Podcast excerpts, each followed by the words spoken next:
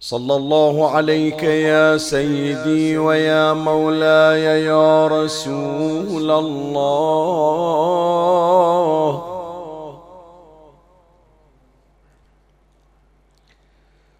صلى الله عليك يا نبي الله وعلى ابن عمك أمير المؤمنين. وعلى ابنتك فاطمة سيدة نساء العالمين.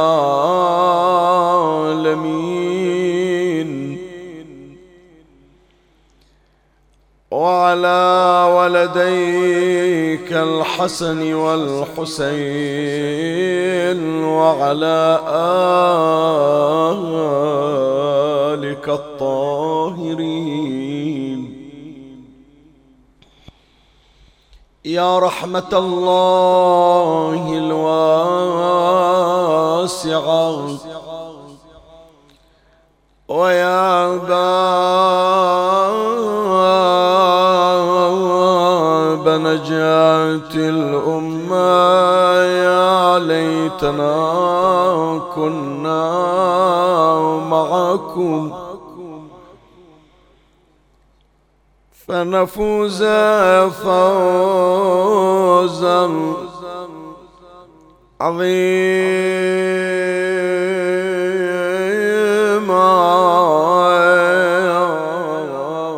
يا غريب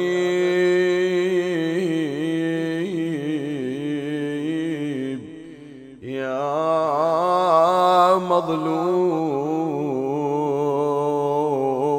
كربلاء. أهوت على قبر النبي محمد. أهوت على قبر النبي محمد. شوقا تشم تراب أشرف مرقدي. وتقول آلغة بقلب المكمد ماذا على من شيم تربة أحمد ألا يشم بدا الزمان غالي يا فاطمة عندك هالأنين قالت أبدت لي الأيام بغضا ضغنها وعلي تواليت المصائب حزنها.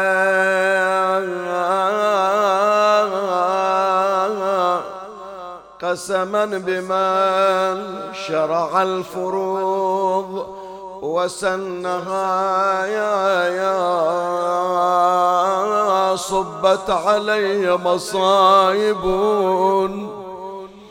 لو أنها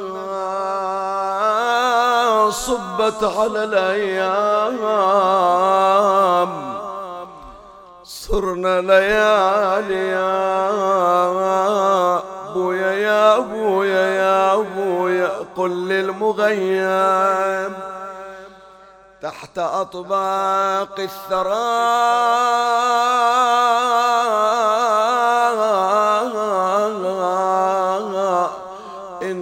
ان كنت تسمع صرختي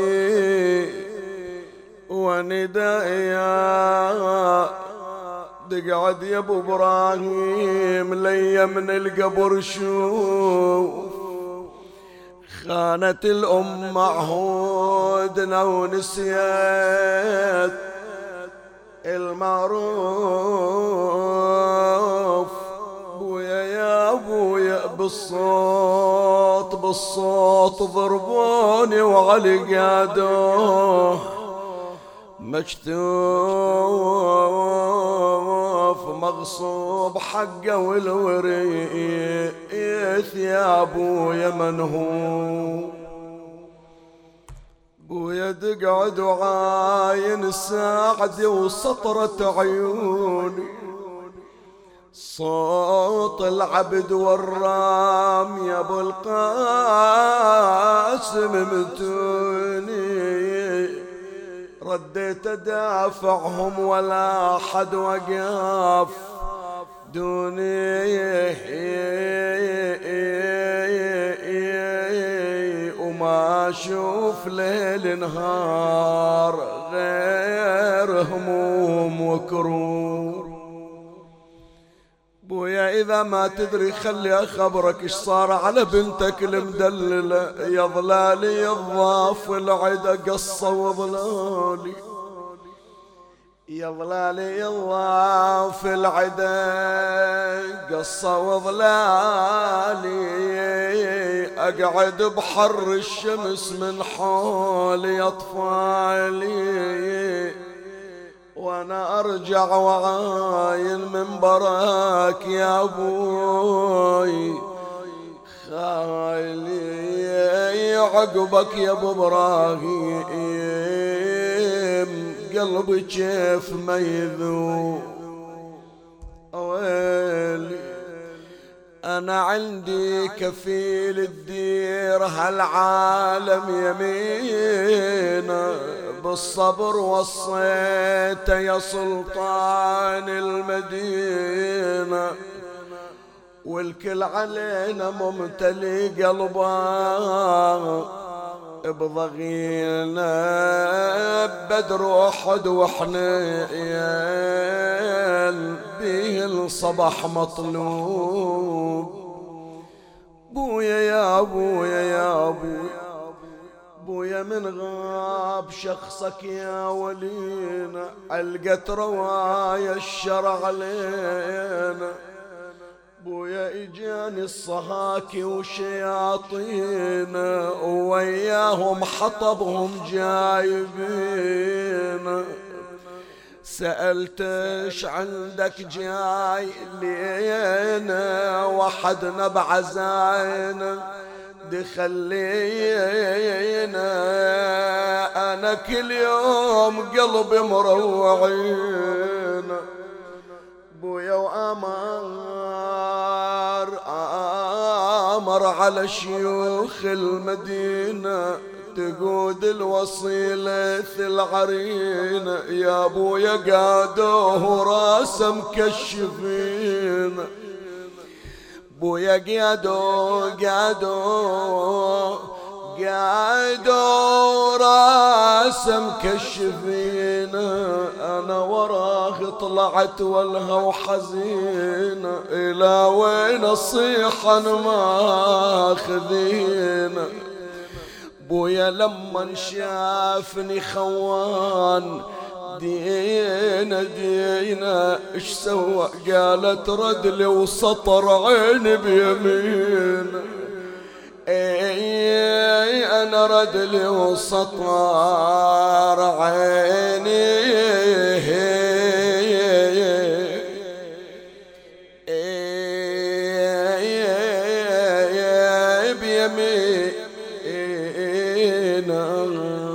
صاحت علامة نشر حزنك على راسي.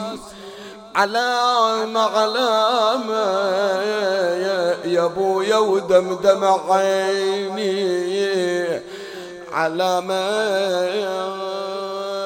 الزهرة تقول يا ابويا بخدي سوت السطر علامة اجيك وشوف شنو صار بي.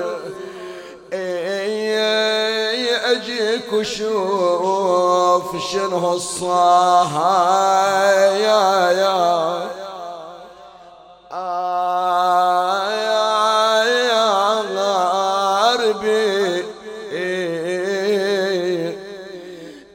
فاطمة هاليوم ويا أبوها بسمار.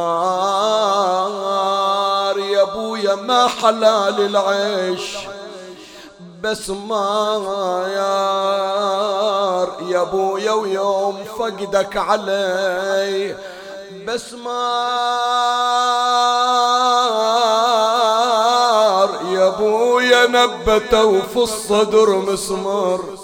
مسمار ومحسن طاح مني على الوطي. محسن طاح مني على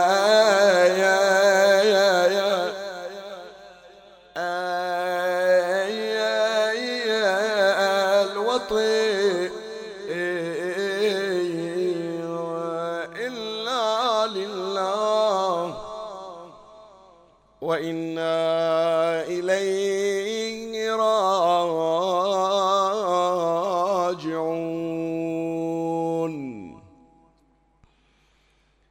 أعوذ بالله من الشيطان الرجيم.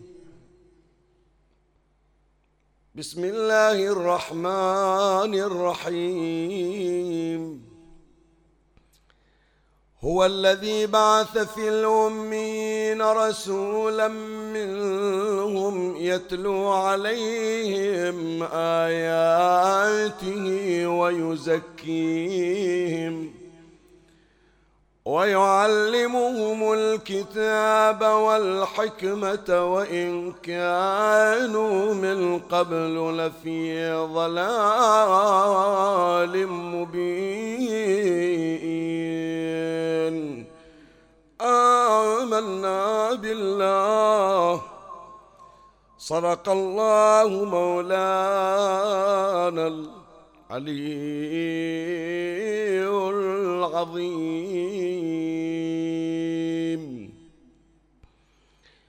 هذه هي الحلقة الرابعة من السلسلة التي ابتدأتها منذ ليلة البارحة والتي تحتوي على ست حلقات.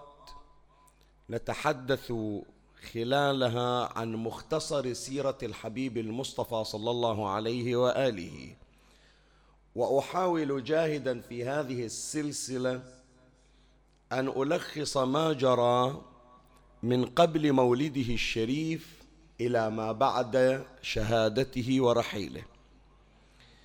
فذكرت في الليلة الماضية في مجلسين متفاوتين بعضا مما ذكره أرباب السير عن مرحلة الصبا في حياة رسول الله صلى الله عليه وآله. ثم في المجلس الآخر تحدثت عن مرحلة الشباب إلى مرحلة الكهولة في حياته صلى الله عليه وآله. وظهيرة هذا اليوم كان الحديث عن قصة هجرة رسول الله صلى الله عليه وآله. إضافة إلى بحث ملحق بحلقة هذا اليوم لأنه في إحدى أو في أحد المجلسين السابقين في ليلة البارحة داهمنا الوقت فلم أستطع تغطية كامل البحث. كان هناك مطلب يتناول المشقات التي لاقاها رسول الله صلى الله عليه وآله في بداية دعوته.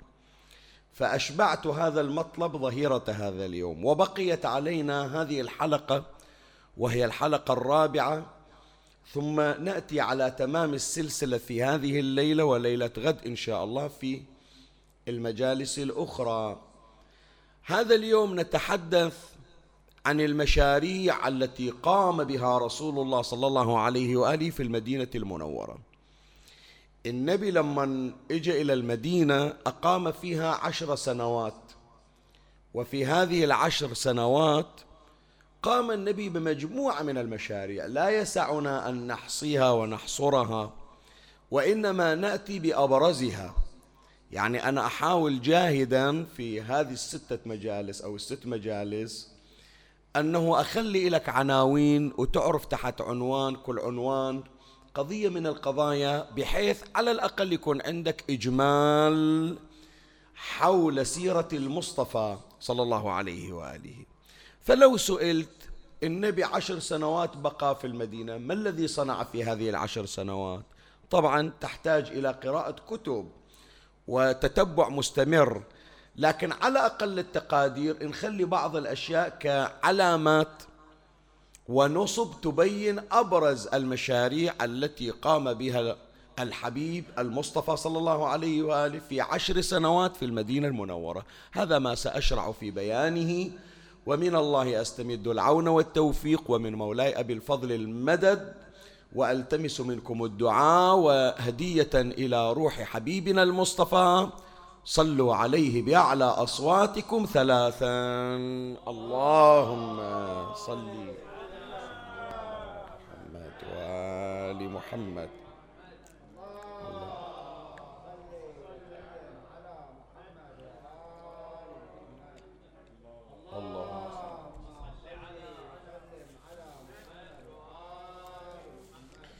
القسم الأول من مشاريع النبي صلى الله عليه وآله التي قام بها في المدينة المنورة يطلق عليها المشاريع الدينية. يعني النبي صلى الله عليه وآله بالأول والأخير هو رجل مبعوث من السماء. الله تبارك وتعالى بعثه إلى العالم كافة وما أرسلناك إلا رحمة للعالمين. فعلى رأس قائمة مهام النبي أن يربط سائر الناس بالله تبارك وتعالى. فلهذا أهم مشروع قام به النبي وهو من بواكير مشاريعه المشاريع الدينية. يطالعنا تحت هذا العنوان أبرز مشروعين دينيين وهو بناء مسجد قباء أول شيء مسجد قباء. يعني آه، كثير من أولادنا وإخواننا وأخواتنا وبناتنا إذا وفقهم الله تبارك وتعالى لزيارة المصطفى صلى الله عليه وآله وأهل بيته الكرام في المدينة المنورة فالعم الأغلب يمر بنا على مسجد قباء في طليعة المدينة قبل أن نأتي للسكن. البعض يمكن ما يعرف قيمة هذا المشروع وما يعرف حجم هذا المشروع ويمكن إلى الآن لم يفقه وزن مسجد قباء وأهمية مسجد قباء في قلب رسول الله صلى الله عليه وآله وفي قلوب المسلمين. النبي صلى الله عليه وآله أول ما وصل إلى المدينة ما دخل المدينة مباشرة بقي أياما في المدينة المنورة على مشارفها عند هذا المكان الذي تمضي أنت إليه والذي يعرف بمسجد قباء الآن سميت بقباء. وهذه المنطقة منطقة أقارب النبي وأرحام النبي لأن أخوال رسول الله صلى الله عليه وآله من هذه المنطقة منطقة مسجد قباء. يعني من تروح خلي في بالك بأن أهل النبي أرحام النبي أقارب النبي أخوال النبي جدة النبي اللي هي آه، اسمها سلمى هذا كان مسكنهم وهذه بيوت النبي. من يجي أبوه صلى الله عليه وآله. عبد الله بن عبد المطلب من يجي آمنة بنت وهب من يجي جدة عبد المطلب ينزلون في هذه المنطقة. ولهذا لما قدم رسول الله صلى الله عليه وآله إلى المدينة خرجت بنات بني النجار. هذه اللي من يوم إحنا أطفال نرددها. طلع البدر علينا من ثنيات الوداع وجب الشكر علينا ما دعا لله داعي أيها المبعوث فينا جئت بالأمر المطاع جئت شرفت المدينة مرحبا يا خير. داعي ثنيات الوداع هذه منطقة نقطة انتهاء المدينة ونقطة ابتداء المدينة صايرة من الجانب الشمالي.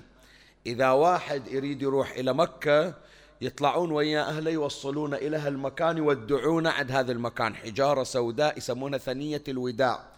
وإذا واحد جاي من الشام من صوب وين شايفين مسجد القبلتين سابقا إحنا نروح الآن قليل اللي يروحون أو عند المساجد السبعة.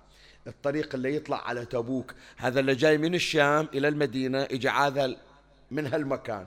هناك ثنية هناك أيضا يسمونها ثنية القدوم.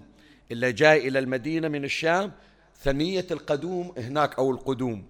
ثنية الوداع اللي طالع رايح إلى مكة من عند مسجد قباء.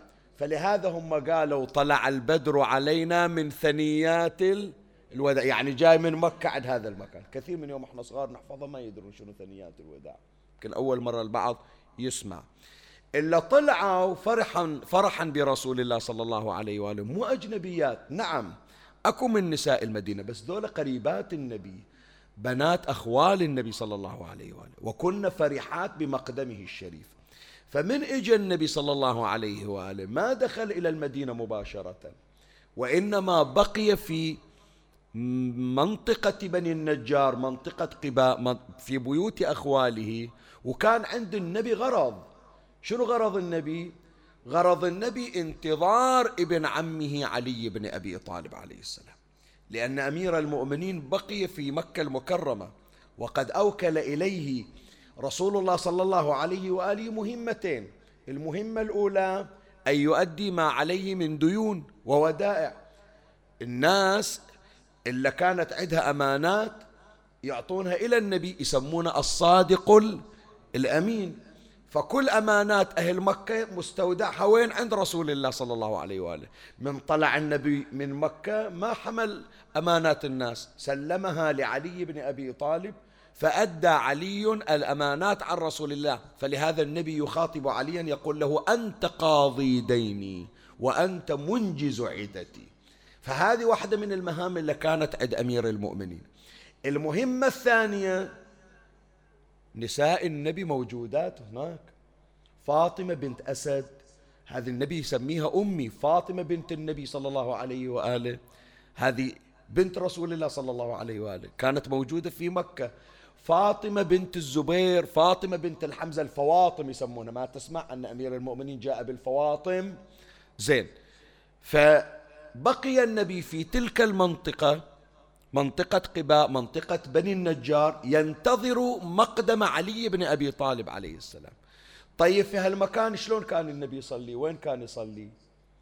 أسس مسجدا عرف هذا المسجد بمسجد قباء. مسجد قباء هو مكان صلى فيه رسول الله صلى الله عليه وآله. ويمكن بعضكم ما أدري يدري لولا أهل المدينة حتما يعرفون. على بعد أمتار يسيرة يعني تقدر أنت تطلع من مسجد قباء وتتمشى ما تحتاج إلى سيارة. هناك أيضا بقايا مسجد النبي صلى الله عليه وآله صلى فيه بشكل مؤقت حتى يبنى له المسجد. بعضهم يقول أن النبي صلى في ذلك المكان ركعتين وبعضهم يقول صلى صلاة الصبح في ذلك المكان. أنا صليت في تبركا والمجلس بقاء المسجد بقايا يعني غير مسقف وحصى. لكن بني مسجد عرف بمسجد قباء كانت الفترة التي أقامها النبي من ثلاثة أيام إلى ستة أيام في انتظار علي بن أبي طالب يصلي النبي في ذلك المسجد. المعروف بمسجد شنو؟ مسجد قباء. زين. أيضا إجا وقت يوم الجمعة والنبي بعد هناك فلهذا هناك مسجد يسمى بمسجد الجمعة قريب من مسجد قباء هذه كلها مواضع صلى فيها رسول الله صلى الله عليه وآله. زين. يوم اجى النبي إلى المدينة هل المسجد بعد خلاص هجر وترك؟ والناس يعني حصلوا المسجد النبوي إلا الصلاة فيه بألف صلاة أو بعشرة آلاف صلاة. فإذا ما لنا حاجة في مسجد قباء؟ لا. شوف فضل هذا المسجد وكيف أن النبي صلى الله عليه وآله بث حب مسجد قباء في قلوب المسلمين. إلى هذا اليوم. أنت جنابك الله يعطينا إن شاء الله من جديد ونرد الروح. يلا بالعود. تشوف هذا المسجد لا يغلق أبوابه. يعني أشبه بالحرم. تمام لولا؟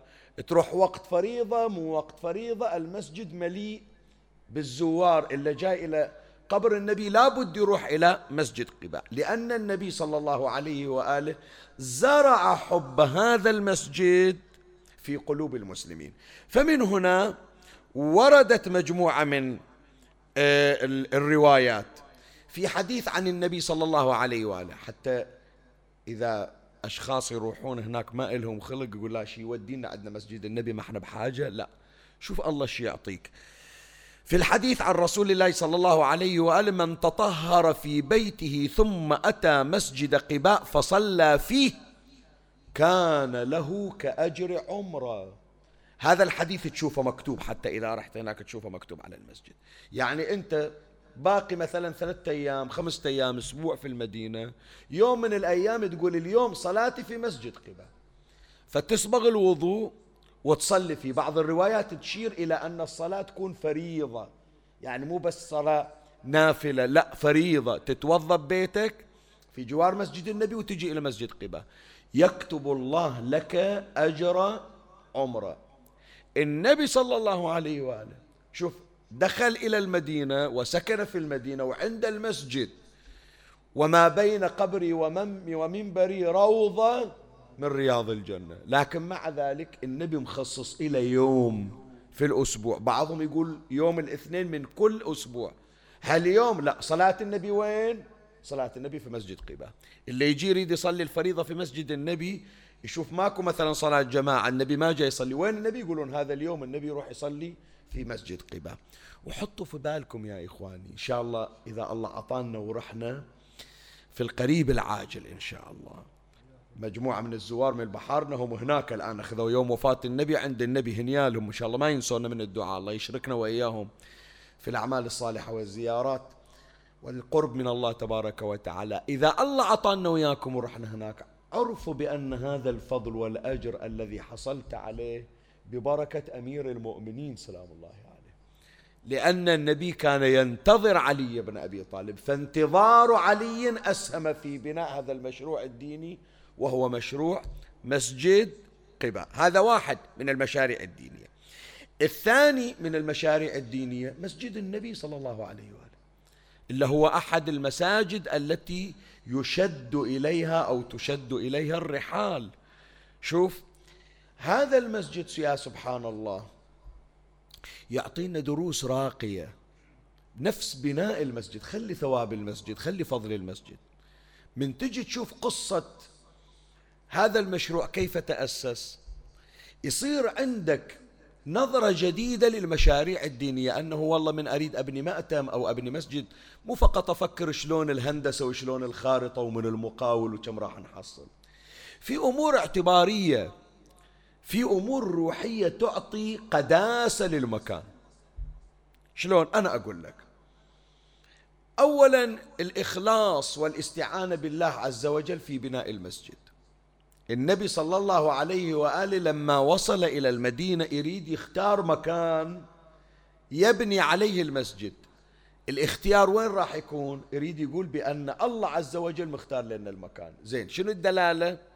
قال أطلق ناقتي وحيثما استقرت فذلك المكان هو مكان المسجد.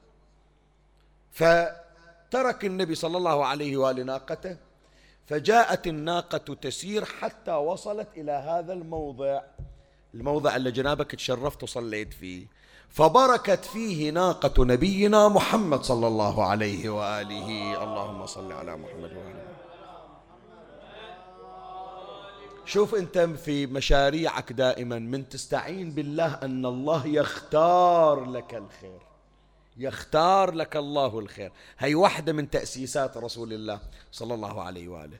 الشيء الثاني شوف ورع النبي لأي حد. يعلم المسلمين على الالتزام والورع خصوصا في المشاريع الدينية يا إخواني.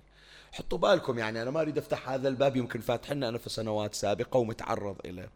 بس أنت يوم من الأيام تريد تسوي مجلس تريد توزع طعام تريد تقوم بأي عمل خيري باسم الله وباسم أهل البيت. احرص على حلية المأكل. احرص على الورع فيما تقدم. قضية يعني مو فشار والله نريد نقول طبخنا وركبنا ووزعنا. لا إحنا نريد أثر. والأثر يكون إذا راعي إذا راعيت الله عز وجل فيما تقدم. هذا شيء راح أقدمه للحسين. هذا شيء راح أقدمه إلى النبي. هذا شيء راح أقدمه لله عز وجل. اتذكر موقف هابيل وقابيل. حط في بالك موقف هابيل وقابيل. هابيل وقابيل لما عرض عليهما أبوهما آدم أن يقدما قربانا إلى الله عز وجل. والذي يتقبل الله قربانه هو الذي سيكون الخليفة بعد آدم. هابيل حرص أن يقدم أجود ما عنده وأطيب ما عنده. هابيل مزارع هابيل عفوا راعي وقابيل مزارع. هابيل يجي إلى الأغنام اللي عنده يدور الأسمن. كل ما حصل كبش سمين يقول يمكن في أحسن من عنده هذا إلى الله باودي. وقد ما تعطي الله الله يعطيك أضعاف مضاعفة لأن الله أكرم الأكرمين. من أيقن بلا عوض جاد بالعطية. فكل ما أخذ كبش سمين؟ قال لا أدور الأسمن. فلما وضع الكبش على المحرقة محرقة القربان النار لم تصل إلى شيء من صوف الكبش ما احترق. وإنما نزلت الملائكة وحملته إلى السماء وتقبله الله بقبول حسن. فتقبل من أحدهما ولم يتقبل من الآخر. الثاني شوف شلون راح أخذ المزروعات ما أدري طماط بطاط كذا غيره. يدور المضروب يدور الماء الماء ينأكل يدور الليمون ناضج. إي الله مو محتاج. إيش دعوة بيأكلون الملائكة طمائطة يعني؟ إيش دعوة بيأكلون الملائكة كذا شيء؟ زين هو مو يأكلونه. هذا أنت تكشف عن إخلاصك لله عز وجل. فلهذا لما وضع ما اختاره بغير طيب خاطر أحرقت النار ما وضعه وفار الدخان في وجهه. شوف النبي صلى الله عليه وآله شلون يطبق هذا المنهج في المسجد. الناقه بركت خطط النبي المسجد حتى تكتمل الخطة خطة المسجد تبين بأن قسم من أرض المسجد صاير عند بستان إحنا نقول نسميها في البحرين دالية يعني بستان صغير مزرعة صغيرة. زين اجى إلى أهل المدينة قال لهم هذا البستان البستان عارض أرض المسجد. قالوا ما عليه مسجد. قال لا شنو مسجد؟ مسجد أولى المشاريع التي ينبغي أن يراعى الله فيها. إحنا بنسوي شيء لله لو شيء يقوم على أخذ حقوق الناس. من هو أصحابه؟ قالوا أصحابه بنو النجار. قال بنو النجار أخوالي ذولا أنسابي. روحوا نادوهم أصحاب الحائط خليه يجون. فمن إجاوا النبي صلى الله عليه وآله قال لهم يا بني النجار ثامنوني حائطكم هذا. شنو يعني ثامنوني؟ مو بيعوني لا. كم قيمته لو واحد بيجي يشتريه غيري لو بتبيعونه حط بالك للكلمة لو بتبيعونه مو لمسجد. خاف تقولون على حساب مسجد ولأن النبي جاي وضيفنا من قصره. الله يصير في خاطره. لا لا. أعطوني قيمة الحائط. لو واحد بيشتريه بيبني بيت كم قيمته؟ هم فهموا الجماعة. فقالوا والله لا نطلب ثمنه إلا الله عز وجل. إذا لبيوت أو غير بيوت بنحط قيمة. بس شيء لله إحنا نريد رضا الله تبارك وتعالى. فلهذا هذا القسم اللي تصلي فيه في المسجد هذا بذلته الناس من طيب خاطر. عرفت سر البركة الموجودة في مسجد النبي؟ إضافة إلى قبر رسول الله صلى الله عليه وآله إضافة إلى مصلى النبي ومصلى أهل البيت عليهم السلام.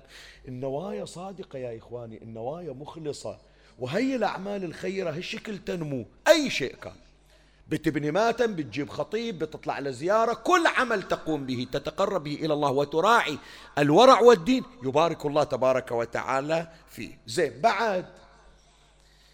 فداء لك يا رسول الله. زين الآن بيبنون المسجد. إيش دعوة؟ مو الحين هذا مو الحين ما بيجيبون يعني. بيحط لك ready-mix وبيجيب لك مثلا رخام وبيجي لا ما الكلام هذا كله. جذوع نخل واي ويسوون لبن. اللبن شنو؟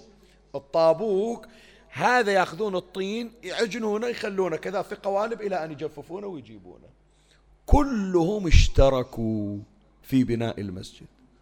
كلهم أرادوا أن ينال أن ينالهم من خير ذلك المسجد. زين شو تقول؟ رسول الله يقعد يحط رجل على رجل إلى أن يجهز المسجد تالي يجي يصلي صلاة جماعة لا هو السباق. إجوا إلى النبي قالوا له يا رسول الله انت استريح إحنا نشيل الحصى إحنا اللي نشيل الرمل إحنا نشيل إنت بس تقعد ويوم اللي يجهز المسجد تجي تصلي. ما رضى النبي صلى الله عليه وآله. فلا يرون محمدا إلا وقد أقبل والطين في يديه ورجله. راح هم ما رضيوا النبي يشتغل راح النبي بروحه سواله القوالب وصار يجمع اللبن ويصنع اللبن ويأتي يحملها والطين في يديه ورجليه وعلى ثيابه. فداء لك يا أبا القاسم. حتى تعرف بركة هالمسجد هذا من وين جاية. شوف. من يقولون إحنا عندنا في أمثالنا نقول كل مشروك وشنو؟ أحسنت مبروك. شوف بركة هذا الماتم اللي إحنا فيه. تذكروا يوم وقت بناء حتى الأطفال اشتغلوا إلا راحوا وترحموا عليهم إلا كانوا قاعدين برا في الحر هناك ويجهزون لهذا تشوف بركة هالمآتم ومآتم الحسين ومساجد وبيوت الله. فهذا واحد من مشاريع النبي في المدينة المشاريع الدينية. المشاريع الثانية من مشاريع رسول الله صلى الله عليه وآله. في المدينة مشاريع اجتماعية. أنا مو بس بنيت ماتم والقلوب تغلي على بعض. لا. آخى بين المهاجرين والأنصار. شوية حط بالك للكلمة لأن هذه الدقائق الأخيرة راح نختم. شنو يعني مؤاخاة بين المهاجرين والأنصار؟ هذول اللي جايين من مكة يسمونهم المهاجرين. هذول حتى الغني من عندهم. مسكين أخذوا فلوسه وطردوه. فجاي ما عنده شيء. وين بيسكن؟ بياكل من وين؟ طيب واحد بيتحمله اثنين بيتحمل والباقي ومو واحد ولا اثنين. شايف؟ هنيه يبين العقيدة الصحيحة. واسمع إيش أقول لك لو تجي تدور حتى في التحضير ما موجود بس حطها في بالك. عقيدتك في الحسين تبين في علاقاتك مع الذين يحضرون. إذا أنت صح تحب الإمام الحسين عليه السلام شوف الخلافات اللي في قلبك على الآخر. هل تكسر حواجزها من أجل الحسين عليه السلام؟ تذكر الليلة تذكر هالمجلس هذا. كيف تجلت عقيدة المسلمين في رسول الله؟ قال هذول جايين على حسابي طالعين على حساب دين الله. وإجوا إلو إلا كان قاعدين في بيوتهم ما لهم حاجة يجون. أريد أشوف اللي يحبني ولا صدق عنده يقين في الله تبارك وتعالى شو يسوي وياهم. ولهذا مدة من الزمن قاسموهم في بيوتهم. قاسموهم في أموالهم. تدري وقت من الأوقات يمكن بعضكم أول مرة يسمع ما يعرف معنى المؤاخاة شنو. إذا مات الرجل من الأنصار منو اللي يورثه؟ المهاجر اللي من مكة. يقول حكم حكم أخوك. مو حكي لا بالتطبيق. يرثك إذا مت ترثه إذا مات. تقاسمه في مالك إلى أن يوقف. مثل ما يقولون يوقف على حيله ويصير عنده قدرة وطاقة ذيك الساعة أنت في حل. ولهذا مدحهم القرآن الكريم. قوله عز من قائل ولكل جعلنا موالي مما ترك الوالدان والأقربون والذين عقدت أيمانكم. شنو؟ يعني اللي اتفقت وياه على أنه أنت أخوي وأنا أخوك.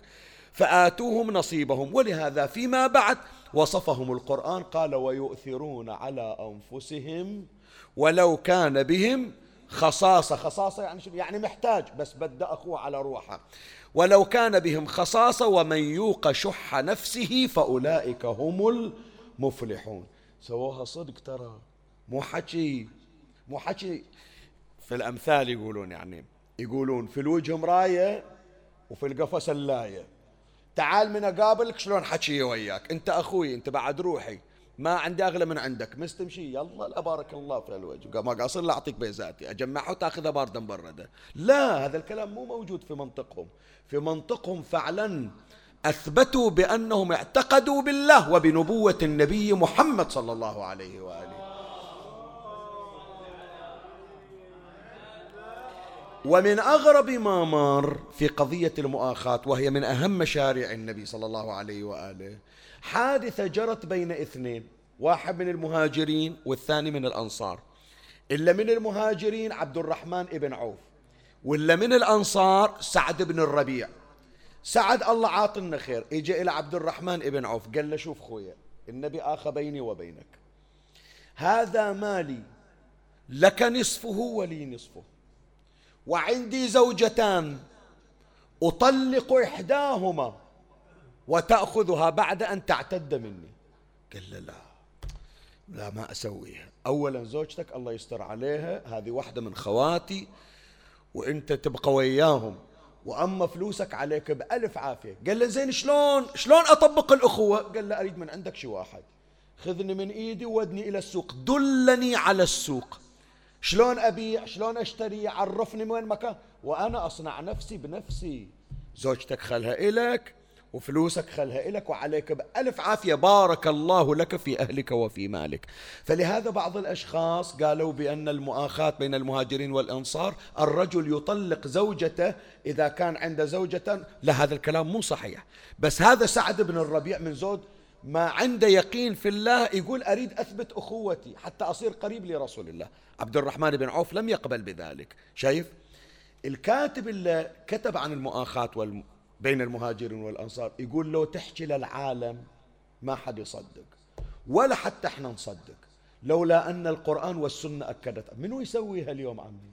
منو اليوم الواحد يسويها؟ ترى ما نشوفها حتى بين إخوان أشقاء. شلون بين ناس جايين من البلد الثاني؟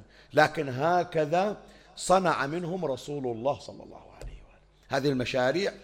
الثانية مشاريع الدينية. بأختم بعد خلاص الباقي ما نقدر أنه نتوسع فيه أكثر. المشروع الثالث أو المشاريع الثالثة المشاريع الأمنية والتي تجسدت في حروب رسول الله صلى الله عليه وآله. بعضهم يجي يقول شيخنا هذا الدعوة الملاحدة اللي عندهم مشكلة ويا الدين. يقول بالله عليك عشر سنين. كم حرب دخلها محمد؟ كل الدنيا الدنيا في مئة سنة صار لها حربين عالميتين.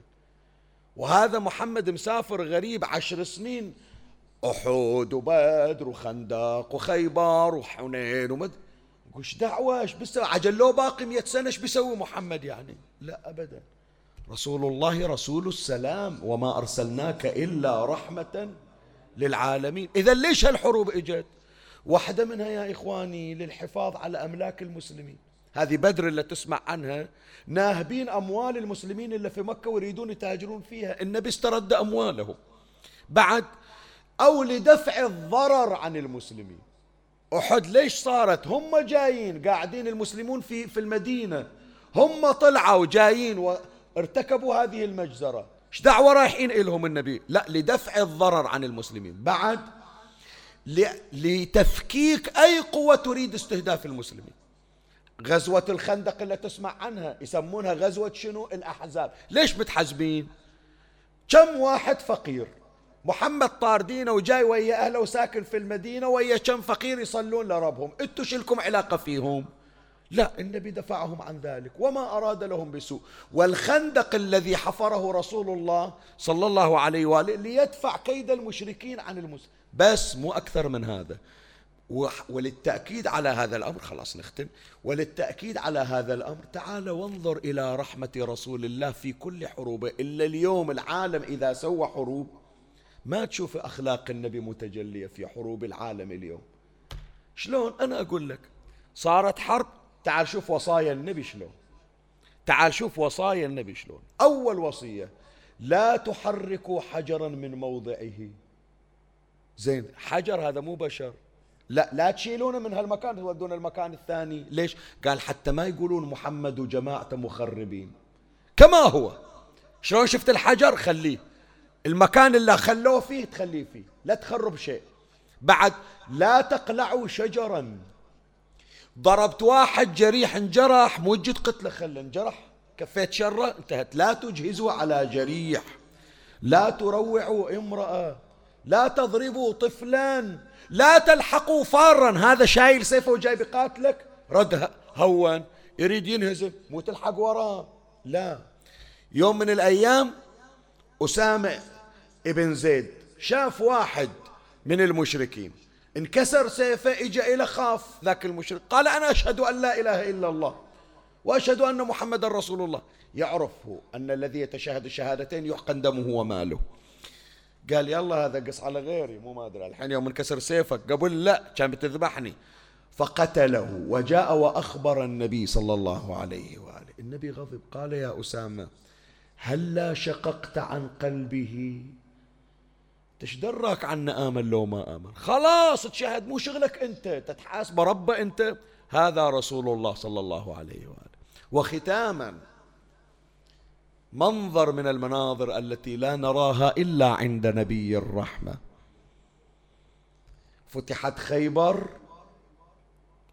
وتم أسر بنت زعيم حصون خيبر. وهي صفية بنت حييء بن أخطب. حييء بن أخطب زعيم اليهود في حصون خيبر. عنده بنت اسمها صفية. يوم إجوا بيطلعونها بيجيبونها ويا السبايا الظاهر أن بيت هذا حي ابن أخطب صاير عند المعركة. فلهذا يقولون بمجرد أن جيء بها إلى رسول الله النبي بأبي وأمي مطلق براسه رفع راسه شاف صفية وعليها خمس أصابع على وجهها. خاف النبي. قال خاف واحد ضاربنا قال من هذه؟ قالوا له هي صفية بنت حي بن أخطب. صاح النبي صفية. أهل ضربك أحد؟ قالت لا يا محمد. قال فمن صنع هذا؟ قالت أنا يا محمد. أنا شال شلت إيدي وضربت وجهي. إيه ليش شنو السبب؟ قالت يا محمد إن هذا الأسود وأشارت إلى بلال. مر بي على مصارع قتلاي. أبويا مقتول إخواني مقتولين. فما لما رأيتهم على التراب ما ملكت نفسي. فلطمت وجهي. فلما سمع نبي الرحمة غرورقت عيناه بالدموع. فالتفت إلى بلال قال يا بلال نزعت الرحمة من قلبك. قال له ليش يا رسول؟ قال تمر بامرأة على مصارع قتلاها. قال له يا رسول الله ترى أنا مو قاصد بس شو أسوي؟ بيتهم صاير عند المعركة ما أقدر أغاور بها أوديها إلى طريق آخر. قال يا بلال وما ظنك بامرأة نظرت إلى أبيها وأخيها؟ تلام إذا ضربت روحها. شوف هذه صفية لما نظرت إلى رحمة النبي حنت إليه وأسلمت ببركة رحمة رسول الله وصارت إحدى زوجات رسول الله. تحب حب شيء مو طبيعي. صفية بنت حي ابن أخطب. النبي يحبها أيضا. شايف؟ هكذا هي كانت رحمة رسول الله. وين هالرحمة اليوم؟ وينها وينها اليوم اليوم الرحمة على فراش المرض اليوم النبي ليس به طاقة أن يقوم ويخرج للصلاة صلاة على الفراش أبو القاسم. اليوم قلبك ويا علي قلبك ويا فاطمة قلبك ويا الحسن والحسين. أنت قلبك مكسور على فراق رسول الله. فكيف بفاطمة؟ تدري اليوم إيش صار بحال المسلمين؟ لما وصلهم الخبر مات رسول الله. بعضهم ما صدق بعضهم جن. بعض الصحابة هام على وجهه. بلال مؤذن النبي قبره في الشام قال ما أقعد في ديرة ما فيها النبي. ما أقدر أشوف قبر النبي أموت. غادر المدينة سكن في الشام.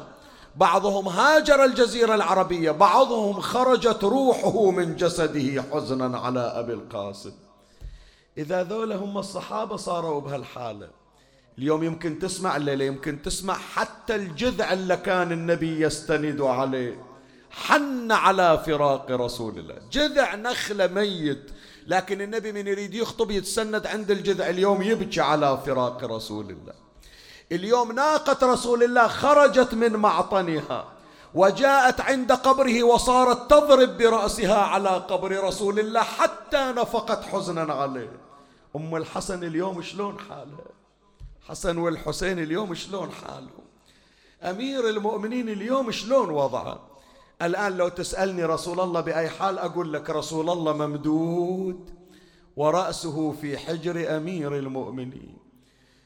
يقول يا علي ادعوا لي حسنا وحسينا خلي أودعهم. أنا ما أقدر أصبر على فراقهم.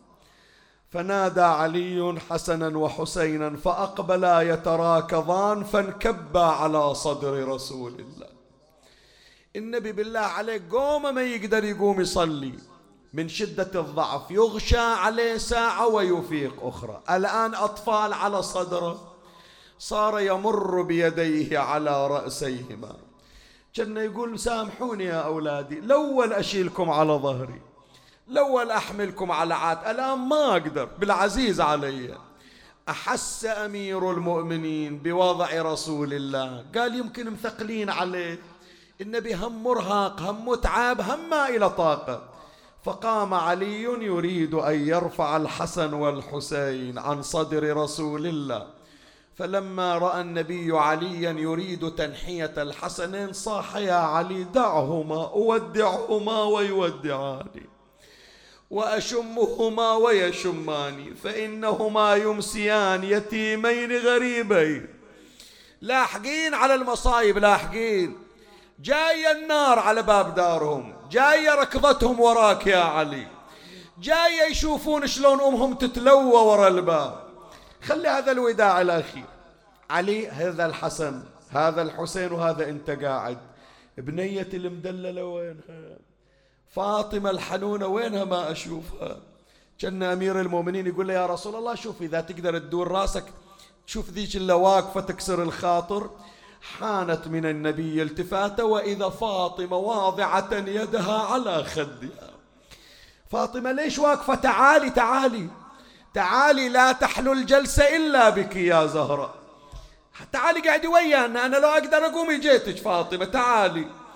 إجت الزهرة تقول خلي شوية أغير مزاج أبويا. خلي شوية أغير مزاجه. ليش أخليه يبكي؟ خلي أدخل على قلبه السرور. قامت تفكر فاطمة شو اللي يفرح النبي شو اللي يسر النبي. تذكرت إذا أراد النبي أن يسترسل عن بيتين لعمه أبي طالب. قالت خلي أجيبهم. يمكن يتغير مزاج النبي. صحت وأبيض يستسقى الغمام بوجهه. ثمال الأيام عصمة. للعرامل نوح نوح وياي نوح وياي. هذا آخر نهار يوم الجمعة ويا ونة أم الحسن. حتى تكتب ممن أسعد فاطمة على بكائها. وأبياض يستسقى الغمام بوجهه. ثمال الأيام عصمة. للأرامل تطوف به الهلاك من آل هاشم. فهم عنده في نعمة وفواضل. فاطمة لا تقولي هذه المقالة إنها مقالة عمك يا أبي طالب. ولكن قولي وما محمد إلا رسول. قد خلت من قبله الرسل أفإن مات أو قتل انقلبتم على أعقابكم. ومن ينقلب على عقبيه فلن يضر الله شيئا. وسيجزي الله الشاكرين قالها يا فاطم الأجرعين. كاس المنية. جيبك يا زهرة لا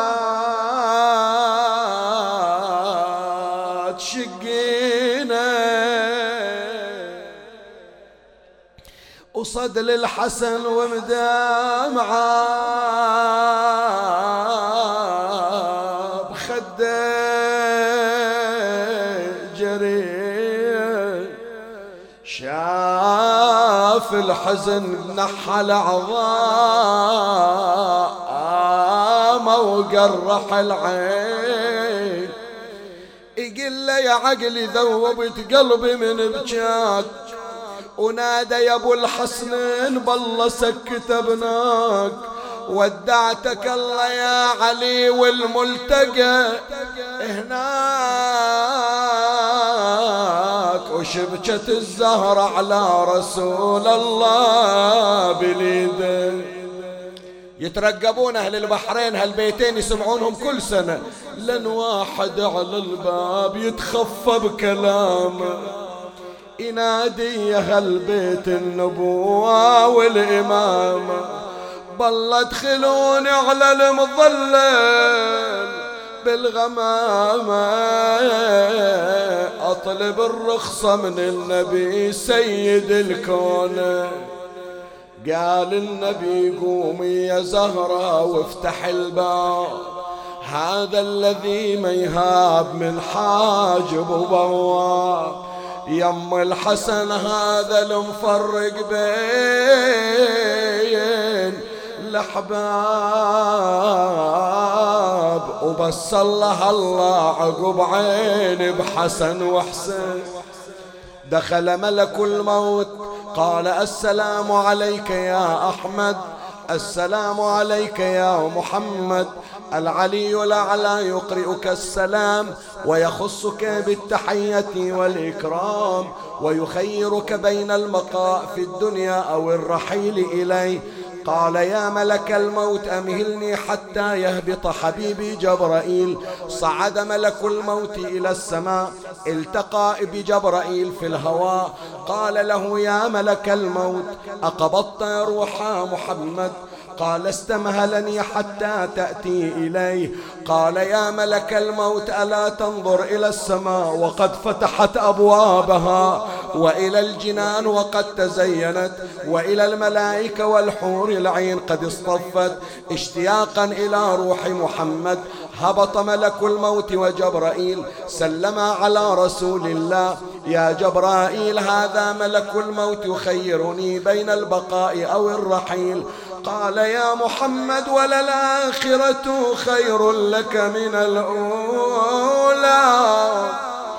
ولسوف يعطيك ربك فترضى. قال النبي يا ملك الموت امضي لما أمرت به. آجركم الله جبرائيل عن يمين ميكائيل عن شمال رأسه في حجر أمير المؤمنين. وملك الموت قابض لروح محمد ومحمدا. لما بلغت روح النبي إلى موضع حلقه صاح النبي هذه الصيحة يا ملك الموت ثقل علي وخفف على أمتي. وحينها أشرق النور من وجه نبينا محمد وويلا. قال يا علي إذا فاضت روحي فتلقاها بيدك وامسح بها وجهك وبينما هم كذلك إذ فاضت روح نبينا. أين الصارخ ونبيا؟ أين المنادي ومحمدا تلقاها علي بكفه مسح بها على وجهه استل من تحت الثوب. نادى أيها المسلمون عظم الله لكم الأجر فلقد مات نبيكم. ضج المسلمون ضج واحدة ونبيا. وقع الحسن والحسين يناديان وجدا مولاتي فاطمة وقعت مغمى عليها. ما أفاقت وإذا بجسد أبيها على المغتسل وعلي يقلب رسول الله. الله يعينها. الله يعينها. الله يعينها الله يعين اللي دخلت المغتسل وشافت أبوها ممدود قدامها.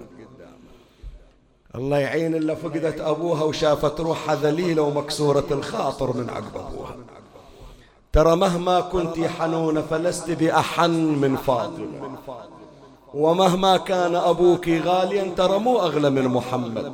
هو أغلى المخلوقات قامت تحكي الزهرة ويا أبوها مدوك فوق المغتسل.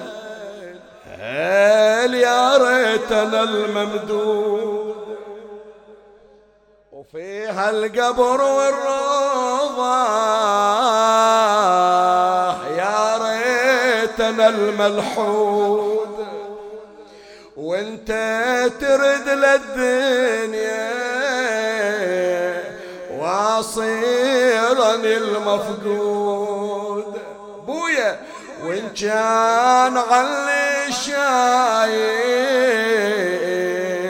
وياك شيان بويا منو بعد بيوقف على باب بيتي وسايل عن أولادي؟ لحد يغوش بليني بتروح عن شبليني وان العزيزة الغالية تروح وتخليني. بويا والله لشد عصابتي إيه واحمل مدامع عيني وإن كان علي شايل وياك لي شيال مجلس مكتفش أقرأ لك بعد. هنيالكم والله يعودكم. ختمنا الموسم وإن شاء الله بخير وسلامة نرجع. وبقضاء حوائج المؤمنين. بس أقول الكلمة اللي لا البارحة ولا اليوم قريتها ما ضام منها إلا لها المجلس. ما طولت عقب أبوها ترى. لا والله ما طولت. يعني احسب اليوم 28 صفر. إلى ربيع إلى ربيع وأول جمادة مشت أم حسين كلها 75 يوم وراحت. وأول ما إجت روح الزهرة واستقبلتها روح رسول الله. كأنما روح النبي نظرت إلى فاطمة وإذا خمسة أصابع على عينها. حاطة إيدها على خاصرتها. هم الحسن خير لك لها خمسة وسبعين يوم. إيش سواك بهالحالة؟ بعدك بنية بالثمانية عشر سنة إيش سواك بهالحالة فاطمة؟ صحيت